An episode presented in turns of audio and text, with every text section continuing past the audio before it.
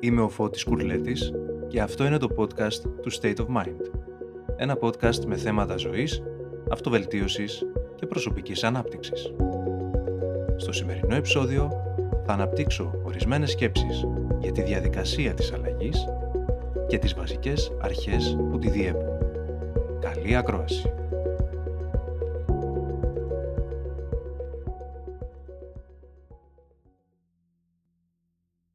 Στο προηγούμενο επεισόδιο ανέπτυξα κάποιες σκέψεις γύρω από το θέμα της αλλαγής και τις προϋποθέσεις που χρειάζονται για να ξεκινήσει αυτή η διαδικασία. Το σημερινό επεισόδιο του State of Mind είναι ουσιαστικά η συνέχεια του προηγούμενου. Και αυτή τη φορά θα μιλήσω πιο συγκεκριμένα, εισχωρώντας στην ίδια τη διαδικασία της αλλαγής και εστιάζοντας στα βασικά βήματα ή ακόμα καλύτερα, στα βασικά στάδια από τα οποία περνάνε αναπόφευκτα όλοι οι άνθρωποι που ξεκινάνε αυτό το ταξίδι. Οπότε, Υπάρχουν ήδη προϋποθέσεις, τις έχω αναφέρει στο προηγούμενο επεισόδιο, και τώρα βρισκόμαστε στο εσωτερικό αυτής της πορείας. Όσο πιο ξεκάθαρα είναι αυτά τα στάδια, τόσο πιο συνειδητή θα είναι αυτή η προσπάθεια. Άρα, αυτομάτως, θα έρθουν και καλύτερα αποτελέσματα. Για να γίνει πιο κατανοητό το περιεχόμενο του σημερινού επεισοδίου, θα χρησιμοποιήσω και κάποιες αναφορές που προέρχονται από τις τέχνες και πιο συγκεκριμένα τη λογοτεχνία και τον κινηματογράφο και έχουν να κάνουν με αυτό που αποκαλούμε το ταξίδι του ήρωα. Ξεκινώντας από τη λογοτεχνία, υπάρχει ένα γνωστό βιβλίο το οποίο έγραψε ο Τζόζεφ Κάμπελ το 1949 και ο τίτλος του βιβλίου είναι «Ο ήρωας με τα χίλια πρόσωπα». Ο Τζόσεφ Κάμπελ σε αυτό το βιβλίο κάνει μια σπουδή πάνω στο αρχέτυπο του ήρωα και στα κοινά σημεία που εντοπίζονται στους μύθους διαφόρων πολιτισμών της Ιφιλίου.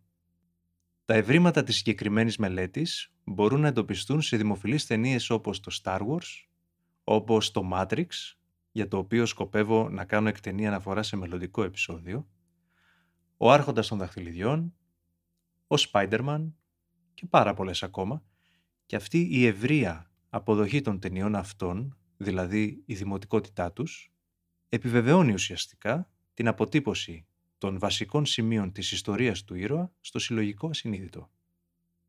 Στο βιβλίο του λοιπόν, ο Τζόζεφ Κάμπελ εντοπίζει στο ταξίδι του ήρωα 17 βήματα, τα οποία χωρίζει σε τρεις πράξεις. Αυτές οι τρεις πράξεις είναι τα βασικά στάδια του ταξιδιού, με τα οποία θα ασχοληθώ σήμερα. Τα επόμενα χρόνια, μεταγενέστεροι μελετητές τροποποίησαν τον αριθμό των βημάτων μειώνοντας τα αισθητά, αλλά όπως και να έχει, οι πράξεις πάντα παραμένουν τρεις. Η πρώτη πράξη λοιπόν, το πρώτο στάδιο, είναι το στάδιο της αναχώρησης. Και για να το εξηγήσω καλύτερα αυτό το στάδιο, θα χρειαστεί να δανειστώ μερικές πληροφορίες από τις εμπειρίες που έχω αποκομίσει από την ενασχόλησή μου με τις εναλλακτικές θεραπείες. Γιατί ένας άνθρωπος αποφασίζει να πάει σε κάποιον άλλο και να ζητήσει τις γνώσεις του; Γιατί ζητάει τη βοήθειά του; Δηλαδή, τι ακριβώς προηγείται, τι υπάρχει πριν από αυτή την ενέργεια, γιατί παίρνει αυτή την απόφαση; Έχουμε λοιπόν έναν άνθρωπο, ο οποίος έχει κάποιο σωματικό πρόβλημα. Έναν πόνο ή μια δυσλειτουργία. Το πρώτο βήμα είναι η παραδοχή του προβλήματος. Δηλαδή παραδέχομαι ότι κάτι δεν πάει καλά. Αυτό το βήμα μπορεί να ακούγεται αυτονόητο, αλλά πολλές φορές δεν είναι. Υπάρχουν αρκετοί άνθρωποι οι οποίοι δεν είναι σε έπαφη με το σώμα τους ή το σώμα τους δεν είναι στις προτεραιότητές τους και τείνουν συχνά να αγνοούν τα σημάδια που τους δίνει. Οπότε, το πρώτο βήμα είναι η παραδοχή. Εντοπίζω ότι κάτι συμβαίνει και παραδέχομαι ότι είναι βλαπτικό για μένα. Το δεύτερο βήμα είναι ο εντοπισμός της αιτίας του προβλήματος. Γιατί μου συμβαίνει, πού οφείλεται, τι το προκαλεί.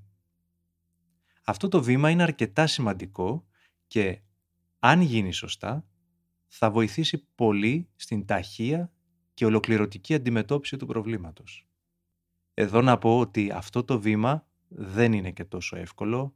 Η αλήθεια είναι ότι χρειάζεται αναζήτηση και αξιολόγηση και αρκετοί άνθρωποι για αυτό το λόγο το παρακάμπτουν χρονικά για αργότερα, το μεταθέτουν για πιο μετά, συνειδητά ή ασυνείδητα και πραγματοποιείται παράλληλα με το τρίτο βήμα. Απλώς αυτό που πρέπει να επισημάνω είναι ότι σε αυτήν την περίπτωση τα θετικά αποτελέσματα μπορεί να καθυστερήσουν να έρθουν. Το τρίτο βήμα είναι η κινητοποίηση, δηλαδή η δράση. Είναι η απόφαση για την αναζήτηση της λύσης του προβλήματος. Και για να συμβεί αυτό, θα χρειαστεί να ενεργοποιηθώ, να αναλάβω τον εαυτό μου. Φεύγοντας λοιπόν από την αυστηρά σωματική σφαίρα και βλέποντας τον άνθρωπο σαν ολότητα, κάνω την αναγωγή και διαπιστώνω ότι το πρώτο στάδιο της εξέλιξης, το πρώτο στάδιο της αλλαγής του ανθρώπου, το στάδιο της αναχώρησης, περιλαμβάνει τα εξής πρώτα βήματα. Πρώτον, η παραδοχή ότι κάτι δεν πάει καλά. Κάτι δεν μου αρέσει στη ζωή μου. Δεν κάνω τη ζωή που θέλω. Βρίσκομαι συχνά σε δυσάρεστες συναισθηματικές καταστάσεις. Νιώθω περιορισμό. Νιώθω εγκλωβισμό. Δεν αντλώ ευχαρίστηση από αυτά που κάνω. Οτιδήποτε τέλος πάντων μπορεί να με κάνει να δυσφορώ, να μην περνάω καλά. Αυτό είναι το πρώτο βήμα. Το δεύτερο βήμα είναι η αιτία. Γιατί δεν είμαι καλά, τι φταίει, τι είναι αυτό που με μπλοκάρει, τι είναι αυτό που με εμποδίζει να ζήσω τη ζωή μου όπως τη θέλω; Αυτό είναι το δεύτερο βήμα και απαιτεί αναζήτηση, παρατήρηση και αξιολόγηση. Το τρίτο βήμα είναι αυτό της κινητοποίησης. Έχω κάνει τις διαπιστώσεις μου, έχω αντιληφθεί ότι κάτι δεν μου αρέσει, το έχω εντοπίσει, έχω καταλάβει γιατί συμβαίνει και αποφασίζω να ψάξω τη λύση του προβλήματός μου. Όσο πιο καλά συνειδητοποιήσω την αιτία του προβλήματός μου, τόσο πιο αποτελεσματική θα είναι η αναζήτηση της λύσης του. Αυτά λοιπόν είναι τα τρία πρώτα βήματα. Τα πρώτα συστατικά για να ξεκινήσει το θεραπευτικό ταξίδι. Παραδοχή του προβλήματος, εντοπισμός της αιτίας που το προκάλεσε, κινητοποίηση. Και σε αυτό το σημείο θα ήθελα να πω κάτι αρκετά σημαντικό. Αν θέλω να αλλάξω κάτι στη ζωή μου, τότε θα πρέπει να αλλάξω κάτι στον τρόπο που βλέπω τα πράγματα. Αν θέλω να κάνω άλλες επιλογές για να οδηγήσω τη ζωή μου σε ένα διαφορετικό σημείο από αυτό που με έχουν φέρει μέχρι τώρα οι επιλογές μου, τότε πρέπει να αρχίσω να σκέφτομαι διαφορετικά. Για να συμβεί αυτό, θα πρέπει να καταργήσω ένα κομμάτι του εαυτού μου. Θα χρειαστεί να το κάνω ώστε μια καλύτερη εκδοχή του εαυτού μου να αντικαταστήσει την τωρινή. Οπότε το στάδιο της αναχώρησης προϋποθέτει και τον αποχωρισμό εκείνων των στοιχείων που με κρατούσαν πίσω, την απαλλαγή από αυτά ώστε να κάνω χώρο για να έρθουν καινούρια. Πρέπει να αναθεωρήσω, πρέπει να ξεβολευτώ αν θέλω να αλλάξω. Το ταξίδι δεν μπορεί να ξεκινήσει αν δεν είμαι έτοιμος να αναχωρήσω από το λιμάνι μου για να γνωρίσω νέους τόπους, να γνωρίσω νέα λιμάνια, νέες εμπειρίες, νέες πληροφορίες, καινούργια γνώση. Στον κινηματογράφο, μια πολύ χαρακτηριστική περίπτωση είναι αυτή του Νίο, που ενσαρκώνεται από τον Κιάνου Ρίβς στο Matrix. Στη σκηνή που ο Μορφέας του ζητάει να επιλέξει ανάμεσα στο μπλε ή στο κόκκινο χάπι, ο Νίο βρίσκεται μπροστά σε ένα εξαιρετικά σημαντικό δίλημα. Είτε θα επιλέξει να πάρει το μπλε χάπι και θα συνεχίσει να ζει με τον τρόπο που ζούσε μέχρι τώρα, είτε θα επιλέξει να πάρει το κόκκινο χάπι και η ζωή του θα αλλάξει για πάντα. Το δεύτερο σημαντικό στάδιο και το μεγαλύτερο σε διάρκεια είναι αυτό που ο Τζόζεφ Κάμπελ αποκαλεί μοίηση. Είναι το στάδιο που ο ήρωας έχει ξεκινήσει την αναζήτησή του, έχει ξεκινήσει το ταξίδι και έρχεται αντιμέτωπος με μία σειρά από δοκιμασίες. Μπορούμε να φέρουμε στο μυαλό μας διάφορους υπερήρωες όπως ο Σούπερμαν, ο Σπάιντερμαν, ο Μπάτμαν, οι οποίοι όταν αποδέχονται το ρόλο τους το ρόλο του υπερήρωα δηλαδή και φοράνε τη στολή τους, μπαίνουν και στην περιπέτεια. Το ίδιο και ο Χάρι Πότερ, ο οποίος από τη στιγμή που πηγαίνει στο Hogwarts αρχίζει να μπαίνει σε έναν άγνωστο για αυτόν κόσμο και αντιμετωπίζει νέες δοκιμασίες. Ο λόγος που ο ήρωας αντιμετωπίζει αυτές τις δοκιμασίες είναι γιατί κινείται πια σε άγνωστα μονοπάτια, σε χαρτογράφητα νερά. Έχει αφήσει πίσω τη ζωή που έκανε μέχρι τώρα τις συνήθειές του, έχει αφήσει πίσω τη ρουτίνα του, έχει αφήσει το οικείο παρελθόν και κινείται προς ένα άγνωστο μέλλον. Στην πορεία αυτού του ταξιδιού αντιμετωπίζει διάφορες προκλήσεις, οι οποίες δεν είναι τίποτα άλλο παρά η εξερεύνηση του άγνωστου και η έκθεσή του σε αυτό. Το άνοιγμα σε νέα γνώση και η επιθυμία για νέες προκλήσεις οδηγούν στην εξέλιξή του. Και αυτό μπορεί εύκολα να το καταλάβει ο καθένας μας, αναλογιζόμενος πόσες δεξιότητες απέκτησε στη ζωή του όταν αποφάσισε να εκτεθεί σε νέες πληροφορίες και να τις αφομοιώσει, να τις κάνει γνώση. Περπάτημα. Ομιλία. Ανάγνωση. Αυτές είναι βασικές δεξιότητες που κατέχουν οι περισσότεροι άνθρωποι στον πλανήτη και είναι αποτέλεσμα αυτής της διαδικασίας.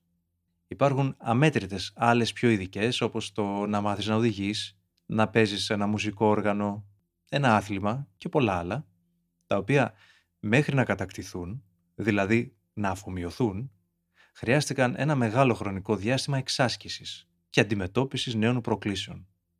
Ο βαθμός αντιμετώπισης αυτών των προκλήσεων, ο αριθμός των επιτυχιών μέσα σε αυτό το στάδιο, τα ορόσημα που θα κατακτηθούν και τα εμπόδια που θα ξεπεραστούν, θα εμπλουτίσουν τον άνθρωπο με δεξιότητες που δεν είχε, με καινούριες δεξιότητες, και θα διευρύνουν τις δυνατότητές του. Κάθε φορά που αφομοιώνεται μια νέα γνώση και εφαρμόζεται στην πράξη, ο άνθρωπος εξελίσσεται, μεταμορφώνεται. Μια νέα εκδοχή του εαυτού του γεννιέται. Κάθε φορά που ξεπερνάει τον εαυτό του, δηλαδή τους περιορισμούς του, διευρύνει το αντιληπτικό του πεδίο και αυξάνει το βαθμό της συνειδητότητάς του. Είναι ένας άλλος άνθρωπος. Ένας άνθρωπος ανώτερος, εξελιγμένος. Και φτάνουμε στο τρίτο στάδιο, το οποίο ο Τζόζεφ Κάμπελ αποκαλεί επιστροφή. Σε αυτό το στάδιο, ο νέος άνθρωπος έχει πια γεννηθεί. Είναι ανανεωμένος, είναι εξελιγμένος, κατέχει καινούρια γνώση και έχει επεκτείνει το εύρος των δυνατοτήτων του. Είναι πολύ απλά σαν να λέμε ότι έχει ανέβει επίπεδο. Ήρθε η στιγμή για την εφαρμογή στην πράξη, να εφαρμοστεί δηλαδή στη ζωή η καινούρια γνώση, ώστε να δημιουργηθεί μια νέα κατάσταση. Για παράδειγμα, στον κινηματογράφο, στο Lord of the Rings, ο Φρόντο έφυγε στην αρχή της τριλογίας σαν ένα απλό χόμπιτ και επιστρέφει πια στο τέλος στον τόπο του, στο Σάιρ, ως ο ήρωας του Middle Earth, εντελώς αλλαγμένος από τις περιπέτειες που πέρασε, ενώ και ο Άραγκορν, από Ranger στην αρχή της τριλογίας, έγινε στο τέλος βασιλιάς. Επιστρέφοντας στη ζωή μας, σε αυτό το στάδιο, ο κάθε άνθρωπος θα κληθεί να κάνει τις επιλογές του. Ποιες είναι οι νέες συνθήκες που θέλω να δημιουργήσω στη ζωή μου, πώς διαχειρίζομαι αυτές τις νέες δεξιότητες, η νέα εκδοχή του εαυτού μου τι αποφάσεις θα πάρει; Σε αυτό το στάδιο είναι αρκετά πιθανό να χρειαστούν από μικρές έως ριζικές αλλαγές. Ο άνθρωπος αντιλαμβάνεται πια διαφορετικά το περιβάλλον του, μπορεί να χρειαστεί να αναθεωρήσει για πολλά στοιχεία της ζωής του. Από εδώ και πέρα όλα θα είναι διαφορετικά. Όλα θα επαναπροσδιοριστούν, όλα θα επανατοποθετηθούν. Τώρα που ολοκληρώθηκε η εσωτερική αναβάθμιση, θα χρειαστεί και η εξωτερική. Δηλαδή, οικογένεια, φίλοι, σχέσεις, εργασία, σπίτι, τόπος διαμονής, οτιδήποτε απαρτίζει το εξωτερικό μας περιβάλλον. Προς ποια κατεύθυνση θα είναι αυτές οι αλλαγές εξαρτάται από τον ίδιο τον άνθρωπο, από το που επιλέγει να στρέψει την εσωτερική του πηξίδα. Τώρα πια μπορεί να εδραιώσει τη νέα κατάσταση, να απολαύσει όσα αποκόμισε από το ταξίδι της αλλαγής και να ξεκουραστεί αναμένοντας το επόμενο ταξίδι. Στο επόμενο επεισόδιο θα μιλήσω πιο συγκεκριμένα για μεθόδους που μπορεί ο κάθε άνθρωπος να εφαρμόσει στη ζωή του, δημιουργώντας με αυτόν τον τρόπο νέες συνήθειες και μέσα από τις νέες συνήθειες, νέες εμπειρίες και νέες καταστάσεις στη ζωή του. Σας ευχαριστώ πολύ που με ακούσατε.